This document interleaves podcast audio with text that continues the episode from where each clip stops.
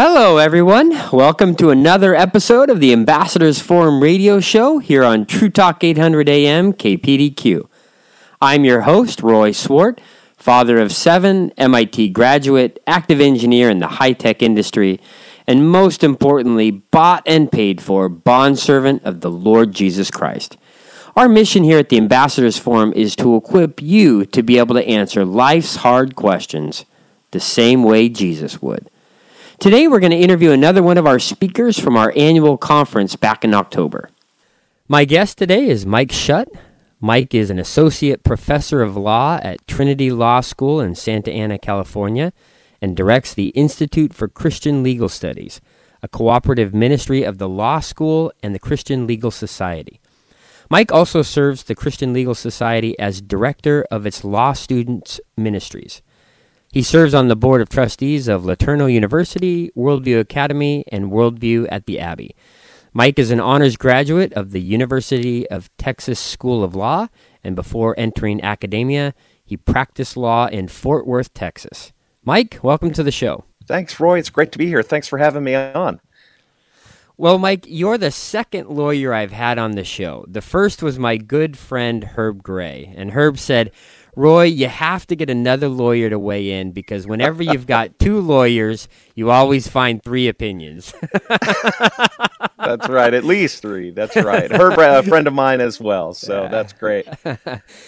so, Mike, uh, what was your first exposure to apologetics, and what do you think caused you to end up devoting so much of your life, your passion, and your energy into this field? Gosh, my first exposure was in college when I was trying to figure out things like what does God think about this particular poem or this particular Shakespeare play, or gosh, there's a lot of Christian themes here, and what do I do with this worldview that I've got from this person sitting next to me? I think it was in college, maybe early on, that I picked up James Sire's book from InterVarsity Press called The Universe Next Door, where he sort of mm. had a hmm. catalog of worldviews. And mm. of course, that led me to Francis Schaeffer and just other folks. I mean, I'm an old guy, so this is back in the 80s. and my interest and understanding of why worldview matters, I think, was formed even more acutely in law school where you know you're talking about important matters of justice and first principles of why do we punish people and what hmm. can the state do and why do I think this isn't the state's business and I had lots of knee jerk reactions to what I was hearing in the you know the University of Texas School of Law I got a great education there but like everybody, I'm sitting in class going, is this right? Mm. What does hmm. God think about this? And so digging into questions of worldview and law and culture just became something that was very important to me as I thought about how to walk out my calling as a lawyer and a Christian, and then eventually as a husband and dad and all the rest. Mm. It sounds like it was sort of birthed out of a very practical uh, application. You're like, yeah. hey, I'm interacting with the culture around me, and I want to know what God thinks. I've had the exact same kind of introduction to apologetics.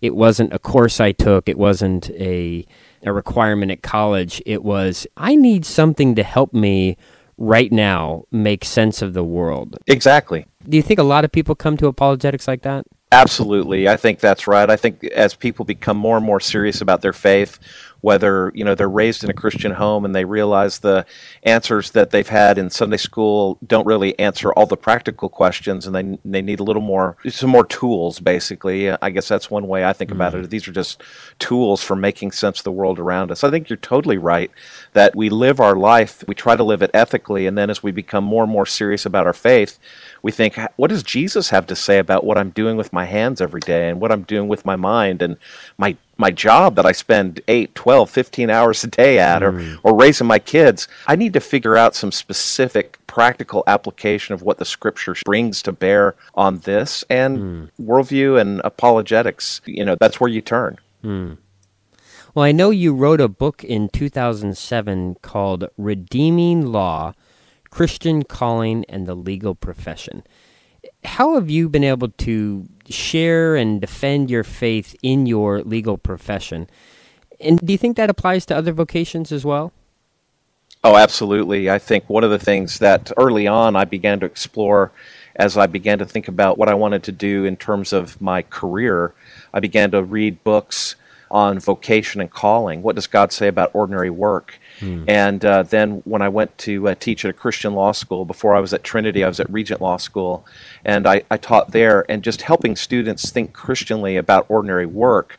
And then as you think about that, you, realize, wow, if God has something to say about ordinary work, if we're serious about saying God calls us to law or God calls us to architecture or God calls us into a business, then there's something specific that he has for us to do with our hands, and he and there are mm. specific things we ought to be able to be thinking about. If we're called to law, we ought to be able to think specifically about what God says about law.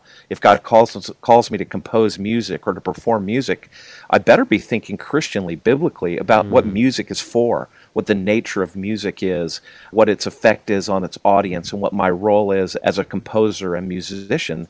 Same thing with lawyers and docs and architects and radio hosts and all the rest. You know, mm. we, we need to think well and specifically about that. And so my book came out of years of trying to help students and then working with Christian Legal Society, lawyers, students and lawyers think well about what it means to be a lawyer as a disciple of Jesus and what that discipleship means for client relationships, for justice issues, uh, for litigation, for religious liberty, for rules of evidence, and just helping law students and lawyers think about the lawyer's calling. What does it mean to be called by God into law in any area of practice? And then, of course, it applies across the board into all vocations. What benefit is it for us to think vocationally? And when I give talks at Worldview Academy every summer, I have I spend an hour with them talking about vocation, also leisure when we're not working. And so this question of being a Christian and a disciple of Jesus in everything we do in our whole life, it all matters. And thinking well and thinking Christianly about it, and faithfully, I guess is the better mm. word for it. Thinking faithfully in all these areas has become one thing that's so important in my life, but I think it's important for everyone to think about life in terms of, of calling and vocation, not just in our work, but in our calling to be a husband or wife, a, a daughter or a son, a brother or a sister, a church member, a citizen. Calling and vocation is so central to all of this. I love that idea of we need to consider ourselves called by God wherever we end up. I know I've heard a lot of that kind of terminology in missions and missionary. At least I've heard, you know, people say, "Hey, when you're called, you're called to the mission field." And then the people who aren't called, well, they can support those who are called. Uh, but it sounds like you're saying, "No, maybe that uh, maybe that structure is is not the way you would see it. It sounds like you're saying we're all called in the same way that a missionary is called to go preach the gospel in Africa. Mike Schutt was called to go practice law in Fort Worth, Texas. That's right. Yeah, exactly. I would agree with that statement wholeheartedly and they're different callings, right? And we have different duties. And yeah, I think the hierarchy that we have in the church sometimes where where missionaries are called and pastors are called and youth pastors are sort of called. and you know, if you're if you're a if you're a lawyer or a politician or a used car salesman, you're not really called by God. all you all you ha- you're just uh you're just financing. yeah, you really can give. yeah, you can yeah. you can bankroll the people who are called. that's right. And so I, I I think that's one of the one of the most important effects of the Reformation, where that Luther and Calvin, particularly and their followers, talked a lot about ordinary work mm. that is really calling before God. The priesthood of all believers had a consequence to the milkmaid milking the goats, if done in faith to the glory of God, as service to neighbor and love of God. And so when we think about calling as walking out the second great commandment to love our neighbors, mm. we're really all called to do that everyone has the obligation to love their neighbors. And if I practice law 10 hours a day and I don't think about what that means according to the second great commandment, I'm not really much of a faithful Christian. Mm. And so, this idea of calling in every area in work and life, not just if you're ministering within the church, that is, of course, a high calling, but being a doc uh, to be God's hands of healing in the world mm. and, and being used as his instrument for him to love our neighbors through us is just a huge, important part of our looking at the world and being faithful to God. And I would say your idea of consistency is a great one. Mm. In the book, I call it, and in some of my Worldview Academy talks, I call it integrity, right? That's yeah, the essence yeah. of integrity is yep. consistency in every area of life, uh, being sound, not being divided, not right. living a compartmentalized life. I mean, we talk about compartmentalization where I'm a Christian on Sunday and sometimes on Saturdays, but not on Monday through Friday. I'm just a lawyer, right? Right. We also have the platform theory where people say, well, I want to be a movie star because that'll give me a better platform mm. for evangelism and to share my faith. And I think that's fraught with the same kinds of dangers where you say, well, then that means that the actual work that you're doing as a movie star or as a famous person or whatever you think you're going to get your platform as, mm. that that work, the substance of that work doesn't really matter. And that leads us down a really bad path culturally mm. to say, all I have to do is be in a place where I can tell people about Jesus, but what I do every day doesn't really matter. And of course, we should all be telling people about Jesus. We should use the platforms that we have, but we should also ask ourselves questions about our work. Are the movies that I'm making glorifying to God and edifying to my neighbors? Do they explore the issues that help people think well and faithfully about the world? Is my work in the law tending towards the administration of justice and the mm. rule of law and the equality mm. of human beings and recognizing the dignity of every human person? Is my practice of medicine looking toward human flourishing or is it doing something else, right? It's mm. not just sharing our faith, it's living the gospel and being Christians in every area of life as well. Mm, I like that distinction between platform and method. Yeah. You know, you can reach lawyers with the gospel better than I can because you're part of their community. And I can reach yeah. engineers better than you can because I'm part of their community. But that's, that's just right. a small part of it. That that platform aspect is a small part of it. I really like how you talked about the method. Can you give an example of maybe something in your life where you hadn't thought it through completely and maybe you were practicing law a certain way and maybe you felt convicted or maybe you just you know educated and said you know what? I'm doing this wrong. I, i'm not practicing like a christian lawyer. I'm practicing just like a lawyer who doesn't know christ and i should be different. Can you think of an example like that sure i can I, and I know in my own life, uh, especially as a young lawyer, as these thoughts were just being formed, I think I was really bad at putting them into practice. uh, a lot of it was I was ignorant, right, in the cleanest sense of that word. I just didn't really know. I hadn't worked it through, and that's a problem with all of us, right? Because of what you said at the beginning, that this mm. is we come to this practically we realize that we need a format or a model or a framework to think about our methods in, in mm. doing our ordinary mm. work. It's when we start saying, wait a minute, I've never thought about what God says about my representing clients in this way. And for me, maybe the starkest example is taking on a client without investigating and praying about what my work for that client would do to the world right? Mm. Is this work good for the world? And if you're thinking about your general practice and you th- have a, a holistic view and say, oh, I do civil litigation, one of the things that I'm doing mm. that's very helpful to the world is helping parties reconcile, mm. helping correct injustice, helping the process along of people paying for what they've done, paying what they owe, mm. or not being asked to pay something that they don't justly owe, right? On the hmm. defense, or, you know, hmm. we're talking about commercial sure. Transactions. Sure. And if you thought that through, you're like, well, this is an okay area for me, and I can do God's work. But within that area, there's always someone who comes to you and says, hey, this happened. I really need to be compensated or I need this needs to be made right and I'd like to consider filing a lawsuit. And I know that many times as a young lawyer when I was just learning how to take my own clients in rather than take the clients that the firm gave me, that I wouldn't ask the question of, now, is this person that you're suing a Christian? Wouldn't it be better to start within mm, the church? Wow. And I did that on a number of occasions where mm. I didn't even think about Matthew 18 or 1 mm. Corinthians 6 that says, don't go to court with your brother until you've sure. taken it before the wow. church.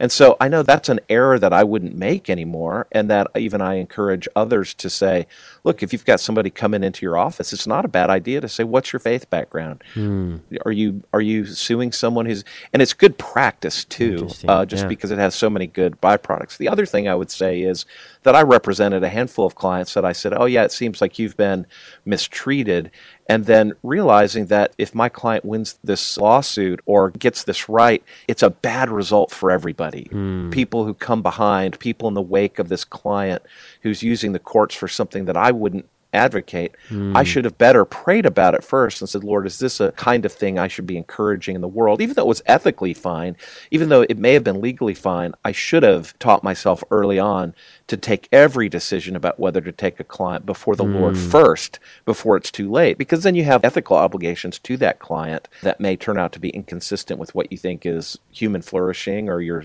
your duties to God or love mm. of neighbor in your community. So the, those are maybe a little general, but those are two areas where I really saw the question of worldview really mattered to me, and I didn't really walk those out faithfully early in my legal career.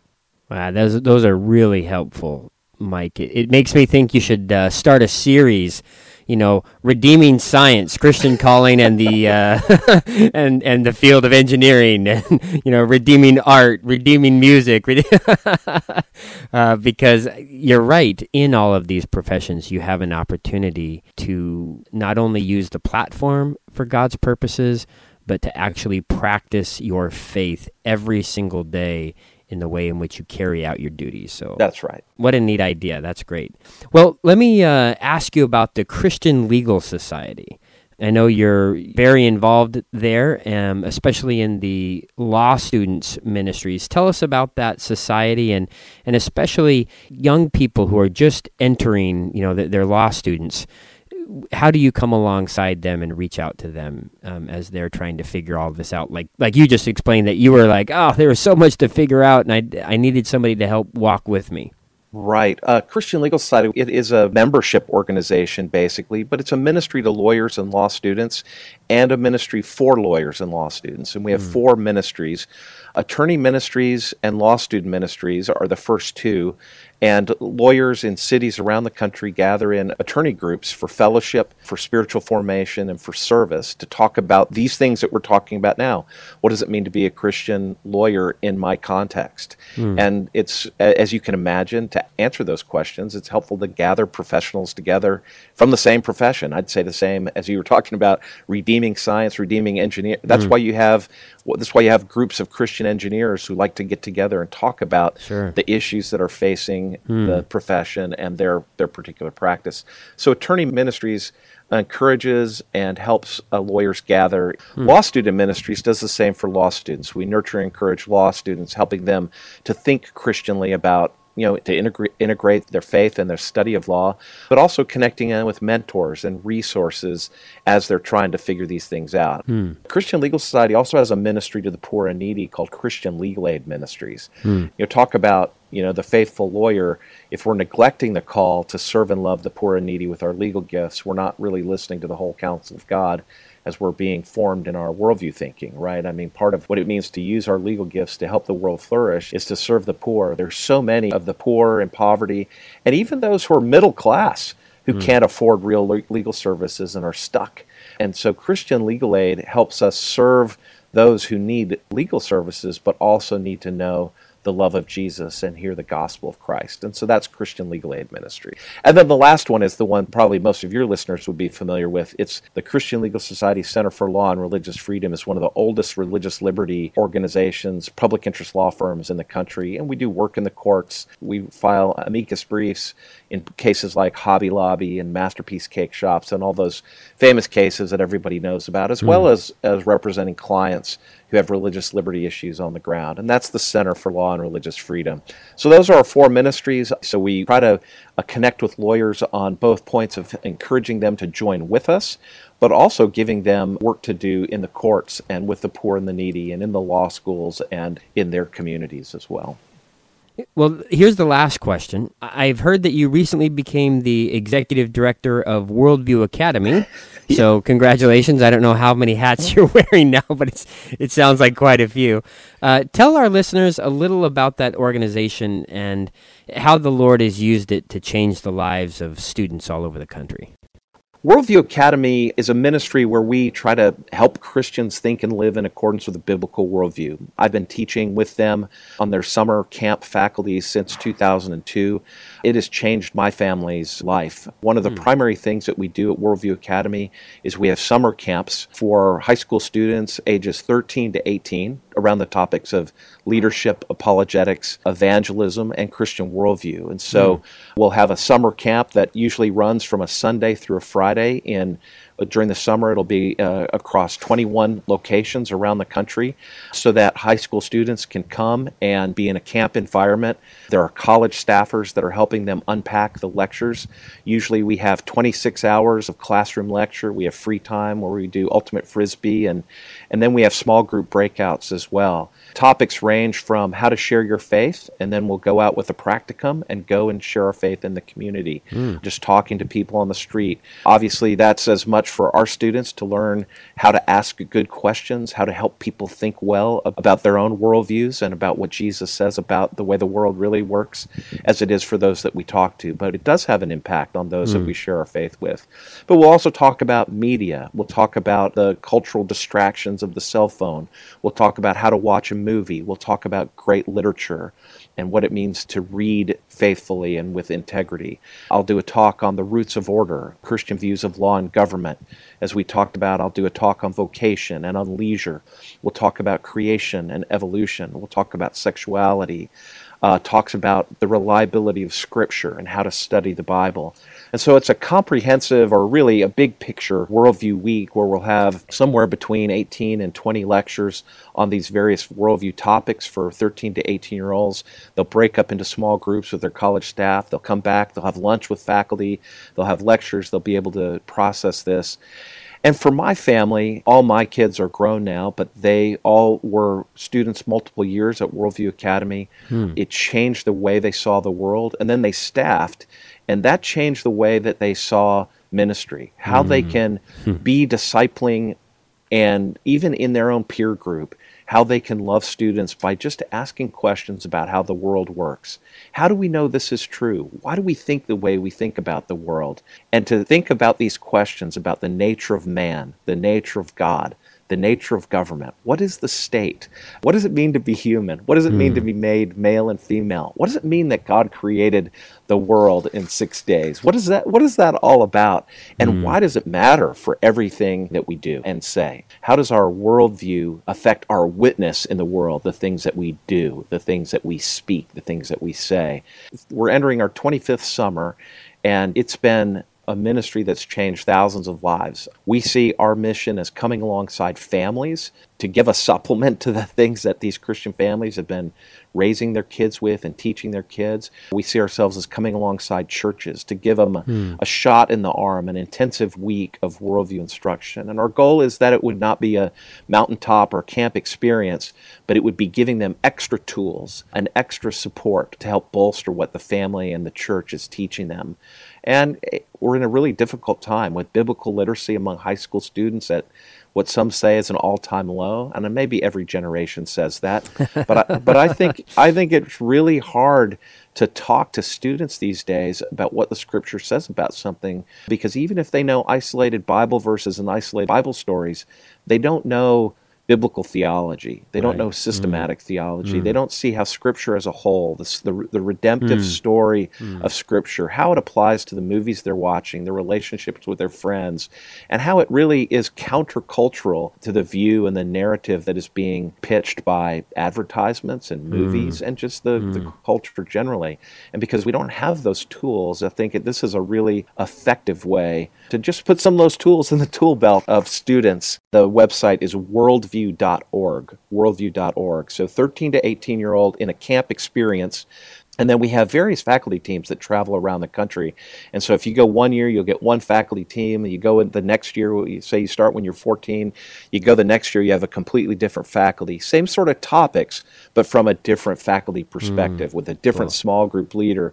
And so you can kind of begin to get this stuff to seep in right. as you marinate more and more year after year. Very cool. We will put a link to that on our radio tab page uh, oh, so cool. that people can click on that. So, oh, thanks. Well, fantastic. Mike, thank you so much. I have learned a ton. It's been a, a pleasure to talk with you today. Thanks for being on the show. Oh, it was my pleasure. I enjoyed it as well, Roy. Thank you so much. Now, how about you? Are you struggling to make sense of the world and reality around you? Do you feel like your worldview has been tried and found wanting?